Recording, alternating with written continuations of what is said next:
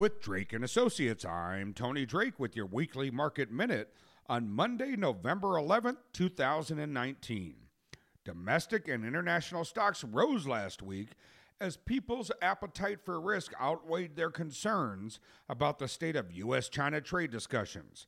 The Dow Jones Industrial Average, Nasdaq Composite, S&P 500, and the MSCI all ended the week with gains. Blue chips led the way as the Dow added 1.22%. The Nasdaq improved 1.06% and the S&P 500 was up 0.85%. The big question remains, will tariffs phase out or continue? On Thursday, a spokesman for, spokesman for China's Commerce Ministry said the U.S. and Chinese trade representatives had agreed to remove existing tariffs in phases while working towards a new trade deal. On Friday morning, President Donald Trump told the media he had not agreed to any such condition. President Trump and Chinese President Xi are still expected to sign off on a phase one of a new bilateral trade agreement.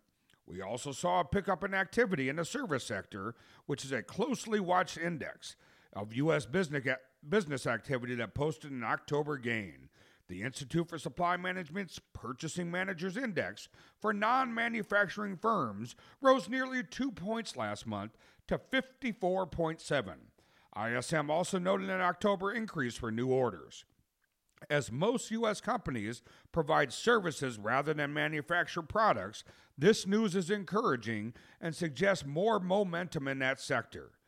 Today is Veterans Day and the stock market will be open, but the bond market plus all federal government offices will be closed.